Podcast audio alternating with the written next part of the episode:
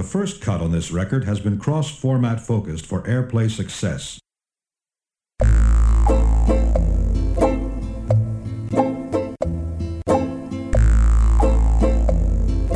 The men beat on their drums.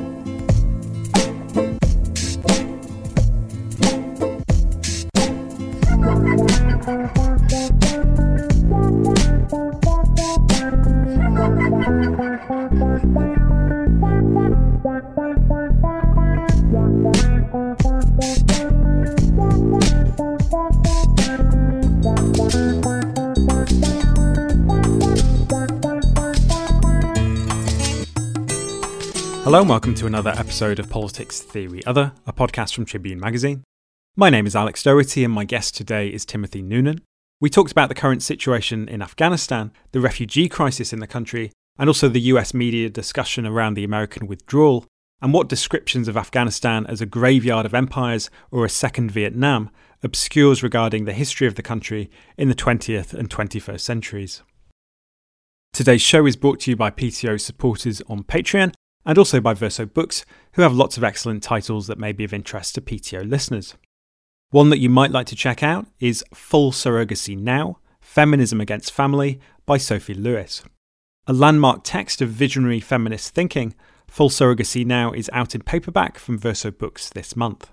Offering a radical utopian vision of feminism, family, and gestational labour, Sophie Lewis's writing offers new possibilities for living. Get it along with everything else Verso publishes by joining their book club. Verso Book Club subscribers get all titles that Verso publish each month in ebook format, with options to also receive the books in the post. And now to today's interview. Timothy Nunan is a lecturer in the Department of Global History at the Free University of Berlin, where he leads a research group devoted to the history of Islamism during the Cold War. We talked about his recent article in Noema magazine, The End of Nation Building. If you'd like to hear the extended version of today's interview, then please consider becoming a £3 supporter of the show on Patreon. Go to patreon.com forward slash poll theory other to sign up. So, we're speaking on Tuesday, the 31st of August, the day after the United States finally ended its 20 year presence in Afghanistan with the withdrawal of the remaining American troops and, and the evacuation of some 120,000 civilians, though, with thousands still left stranded. We'll come on to the, the history of Western military intervention in the country more generally uh, in a moment, I think. But first, I just wanted to get a sense from you of the way in which the withdrawal and, and the Taliban's dramatic takeover of, of the urban centres of the country after having been in control of the countryside for some time is being discussed in the US media, both on the right but also in more liberal circles and, and the discussion around what this means as well for Joe Biden's presidency. Uh, yeah, well, uh, thank you for the opportunity to, to speak, and it's a great question. I think it's really important to, to include the right in this discussion because it can be easy to lose oversight over that. You know, if you look at websites like uh, Fox News or uh, Newsmax or OAN on the right, I think the message is pretty simple that they want Joe Biden to resign. They view this as a um, world historical humiliation for the United States, and uh, this is, you know, perhaps part of Biden's uh, plan to let China and um, uh, to a lesser extent Russia take over American leadership you know, more to the center or to the kind of sort of hawkish uh, liberal consensus. Uh, we have seen a number of military figures and figures from U.S. intelligence of past administrations, like uh, Leon Panetta, state basically that Afghanistan under the Taliban is going to become a haven for international terrorist groups such as ISIS K. So, in effect, the message is we may need further intervention and this is a problem that has to be internationalized again. There have, however, been some surprises outside of this kind of liberal interventionist uh, consensus that you know will focus on issues like women's rights and and international terrorism. Folks like uh, James Carville, who was a prominent advisor to uh, Bill Clinton during his 1992 presidential campaign, and rise to the White House had kind of a surprising pushback saying, you know, look, there's really kind of no elegant way to lose a war. And um, as uh, difficult as some of the images may be of the last couple of days, at least from an American perspective, this is this is not about a war that was lost in 2021. This is about a war that was lost in 2011, or perhaps even from its very inception. So we see a lot of differing responses, and I, I, suspect we'll see continuing interpretation of this as the war over the war's memory begins, starting today, I suppose. And on the criticism from the right that Joe Biden has come in for due to the withdrawal, does that also encompass criticism of Donald Trump, given that this was also his policy to withdraw? Is he seen as a kind of an aberration, and these people are, are you know, very much attached to perhaps the foreign policy of George W. Bush? You know, it has been interesting. Uh, if we're talking about the Fox News Trumpist right, I, I really have seen very little discussion of the uh, agreements with the Taliban, which were, of course, done under Trump and with folks like Mike Pompeo, who may himself try to run in 2024. You know, but I think it's kind of a feature, not a bug, of that part of the right wing press that there's not always a lot of uh, coherence uh, to the argument or consistency. Yeah. Yeah, yeah, I think I think it's actually uh, an asset uh, to to not have to be uh, intellectually consistent all the time in that in that regard. I think where you're seeing more maybe of a principled position, one that I don't agree with, uh, you know, is coming from folks like Eli Lake, you know, a prominent you know advocate of U.S. military intervention abroad. And, you know, folks like that, I think, are arguing that it might have been possible to keep a force of uh, 12,000 U.S. soldiers in or around Kabul, and, and maybe the Afghan government could have, have negotiated a better deal with the Taliban, or perhaps having those troops in or around the capital would have made for a more orderly withdrawal. You know, that might be true, but we have to keep in mind that one basis of the kind of uh, Trump, Pompeo, Khalilzad Taliban deal was that there would be a ceasefire between the Taliban and, and U.S. forces, you know, until this year. So presumably, if you had left those forces in, you would have been seeing not the already tragic number of dozens of Americans being killed in bombings, but perhaps hundreds uh, or more. And you know, I think that's a, a cost that the Biden administration did not want to take on. Yeah, and, and the Taliban themselves have suggested that the 31st was a sort of a hard deadline for them, whether one believes that or, or not.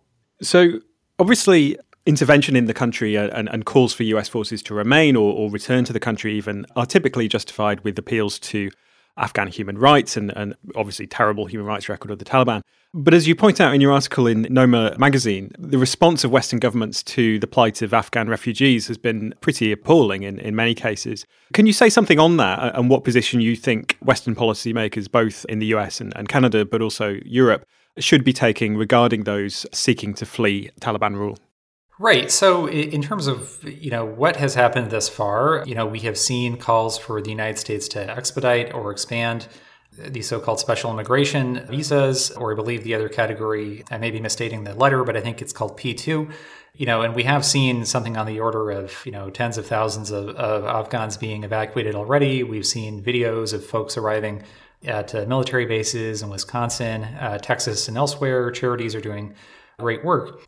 What I think is interesting, though, is that you're seeing a kind of, I don't know, a little bit of post traumatic di- uh, disorder, maybe a little bit of, I don't know what to call it, but, but sort of reference to the 2015 so called refugee crisis in Europe, where we're seeing right wing ideologues like Stephen Miller and uh, Tucker Carlson, both prominent figures on the American right, saying you know, Joe Biden is going to try to do to the United States what Angela Merkel did to uh, Germany in terms of basically trying to turn it into a uh, supposedly Muslim majority country or, or, something like that. I don't know.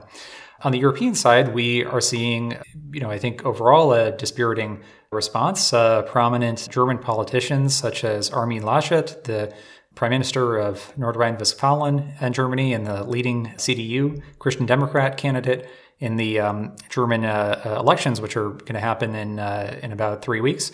You know, he was saying that 2015 can't repeat itself. Austria, which is governed by a coalition between the Christian Democratic Party and the Greens, interestingly, has announced that it is going to take literally no refugees.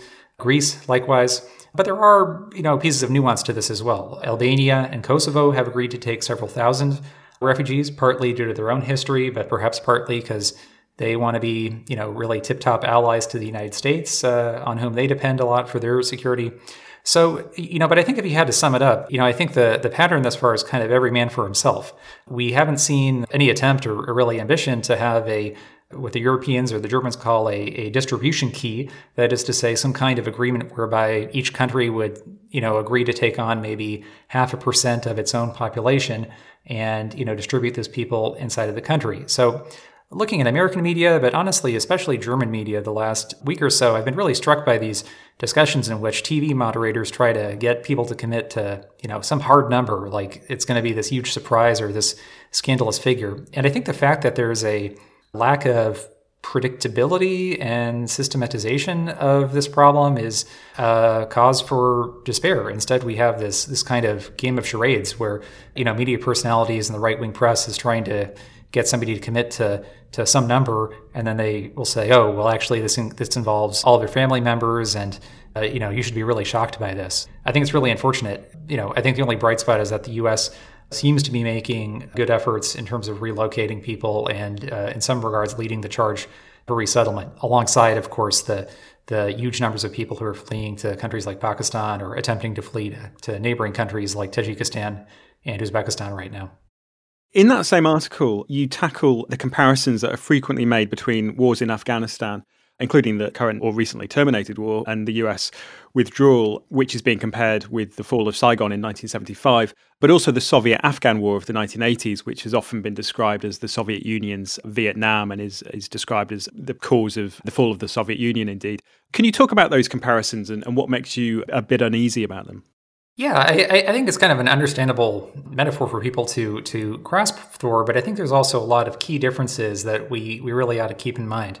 You know, eh, first off, we might ask ourselves, you know, where were the videos of of you know the Soviet helicopters evacuating from the the rooftop of the safe house in Kabul? Where were the photos of the Soviets, uh, you know, airlifting people out of the uh, Kabul airport? Well, we don't have them. Why? Well, one reason is that the Soviet Union bordered Afghanistan. This was a primarily land withdrawal. For the Soviet Union, the war in Afghanistan was to some extent about securing its uh, southern border and preventing, as it saw it, a kind of spread of Islamic fundamentalism into its southern republics in particular. This also meant that Afghanistan was a kind of existential issue, if you will, for the Soviet Union as opposed to being on the other side of the planet in the case of the United States, something that, you know, I think is sometimes lost in media discussions today. There are other key differences, though, as well. You know, the United States was intervening to, in effect, prop up a European colonial regime in uh, Vietnam originally, whereas the Soviet Union intervened to murder a communist regime and replace it with a, a different one. You know, the United States, while it was certainly humiliated in Vietnam, you know, as historians have pointed out, was was in many ways able to pivot away from its pursuit of nation building at that time and, and embrace a new kind of model of American empire centered around financial hegemony, kind of mastery of economic globalization, and, and other such factors. The Soviet Union, in contrast, really wasn't able to pivot into this new model of kind of financialized empire. So, you know, obviously there, there are certain parallels involved, but I, I think it's really crucial to, to keep some of these distinctions in mind before tossing around the parallels too much. We might, you know, perhaps instead think of parallels like the like Egypt's war in Yemen in the 1960s, a similar attempt to build socialism in a in a rural environment that failed for similar reasons uh, to the Soviet occupation. you know, broadly, I would encourage people to to kind of you know expand our historical repertoire a bit. I, I know in the British context, I've been seeing this compared to the uh, Suez Crisis. So um, you know, this and, and Vietnam, I, I, think it gets uh, I don't know a bit patronizing, frankly, to citizens and listeners. Yeah, the Suez comparison is deranged, really, because you know the, the, the tone this seems to take is that suddenly British politicians are affecting to have discovered that we're not able to act independently of the United States, and if the United States gets out of Afghanistan, then, then that terminates our presence in the country as well, as if this is some sort of new phenomenon in the international system. It's very, very yes. odd. So another point you make about those Vietnam comparisons, I think I, I may have seen you making it on Twitter rather than in the article is in terms of the dominance of the political imaginary of the baby boomers. And, and it brought to mind Joe Biden's comments during a, a press conference in July, where he was asked about the possibility of a situation akin to the fall of Saigon occurring in, in Kabul.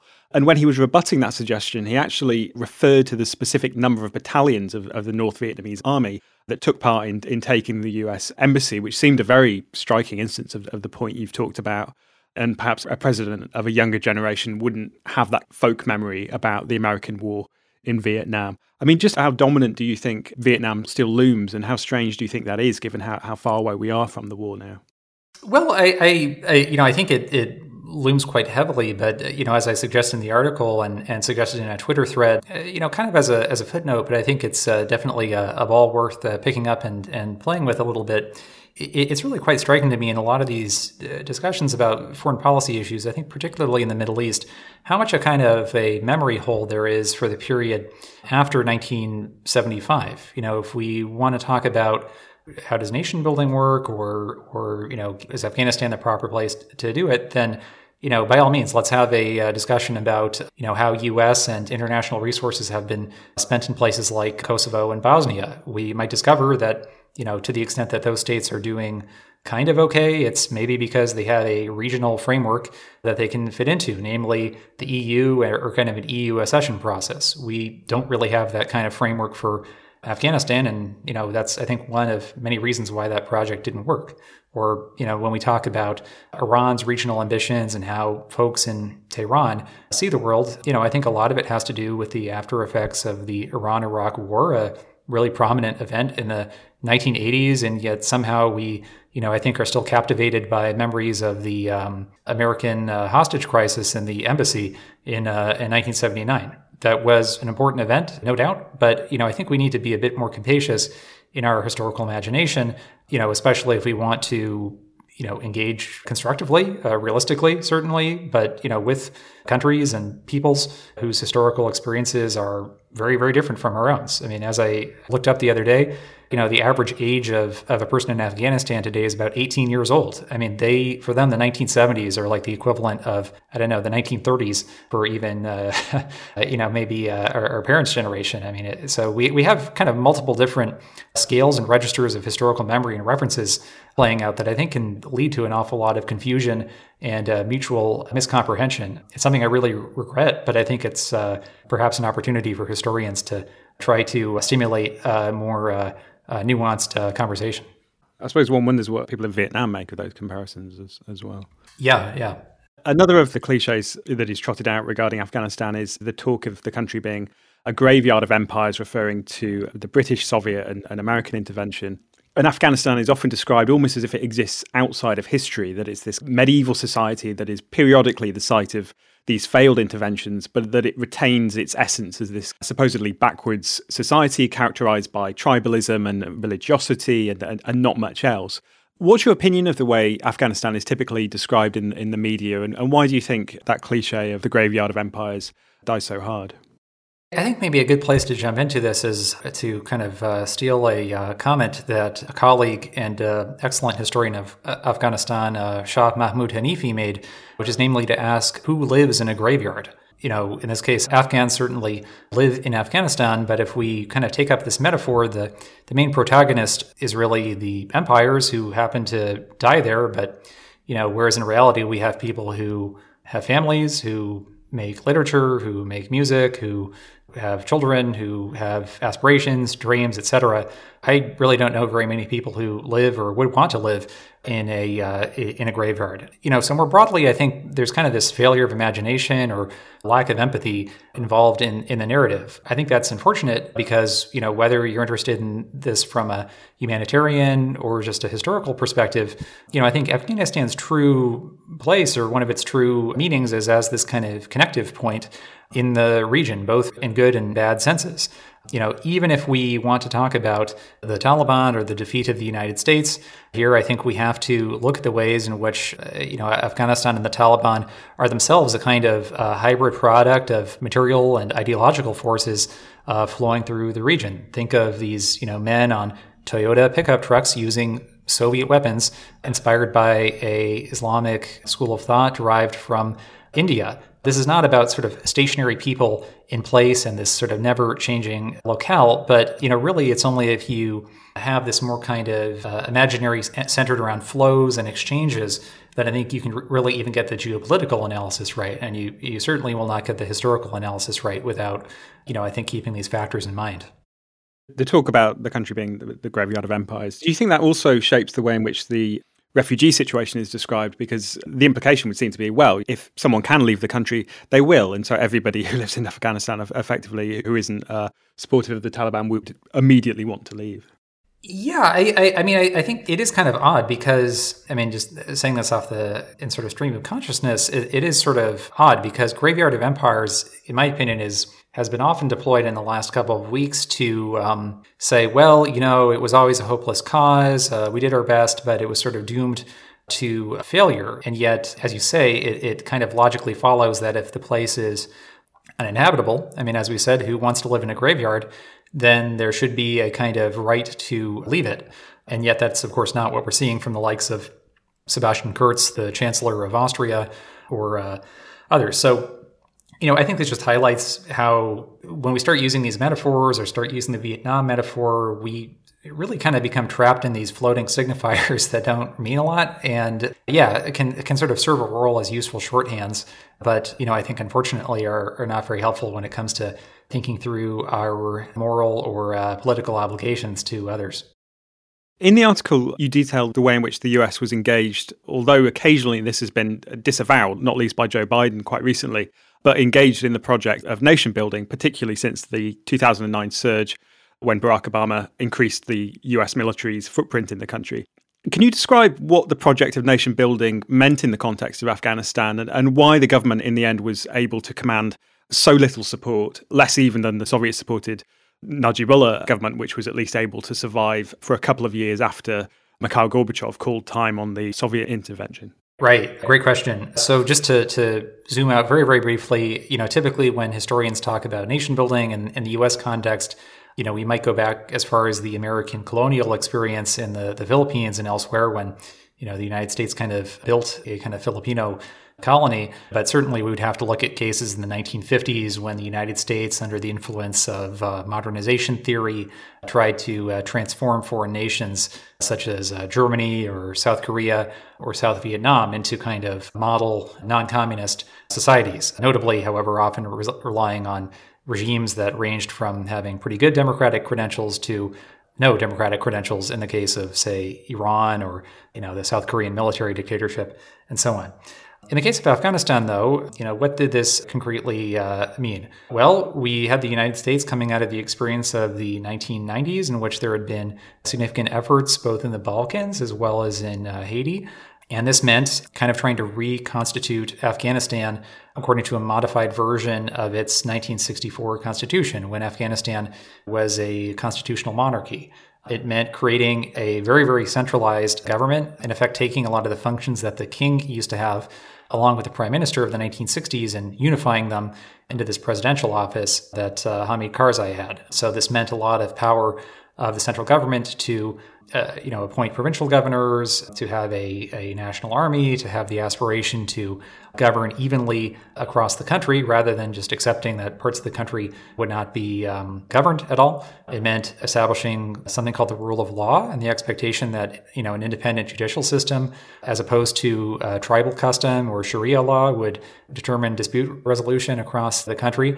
You know, so most broadly, I think, you know, I think a, a useful shorthand to think about this is there was an aspiration of kind of homogenous governing space. Put in simpler terms, this is just the idea that the government should actually control all of the territory inside of its borders and kind of a, there should be a uniform system of rules inside of it. It also meant that Afghanistan would get a lot of money from foreign donors to do this. And as I try to point out in my uh, article, the history of Afghanistan since at least the 19th century, but uh, certainly since 1919, can in large part be told as a story of uh, the search for foreign subsidies, the search for foreign donors to you know, try to uh, uh, fund the state, although there is often a uh, tightrope to be walked between uh, getting that money and trying to live up to those donors' aspirations and not leading to your own demise by upsetting the population over which you claim to rule.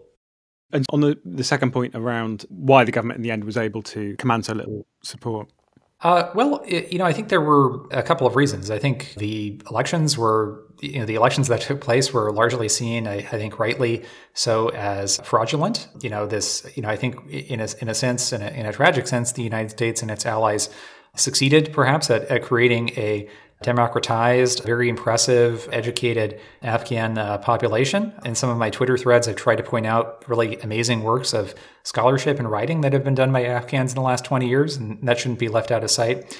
but it didn't really succeed at creating a government that had democratic legitimacy. It created a government that increasingly, and especially under Ashraf Ghani, relied more on appeals to Pashtun nationalism and I think was seen as representing a very specific kind of Pashtun clique as opposed to the interests of all Afghans, including Tajiks, Uzbek, Hazara, and smaller minorities like Sikhs.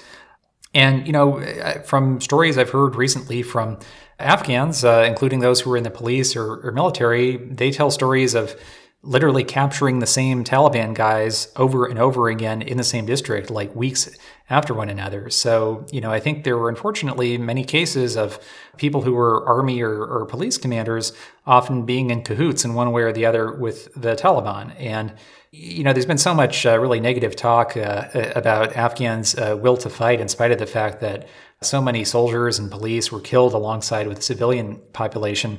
But ultimately, I think it's understandable that, you know, are you really going to fight for a regime that wasn't elected in fair elections, that is, you know, promoting a, uh, interest group other than your own, and that may itself be doing these kind of backroom deals with the enemy?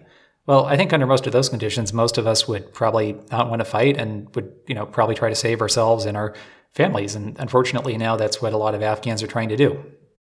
On Ashraf Ghani, the, the former president, I was just wondering, as, as you spoke, whether you'd engage with his work, because obviously he was formerly a, a, World Bank technocrat, has written books on failed states and state building, and even has a TED talk, which I haven't actually had the chance to watch. But yeah, have you delved into any of that?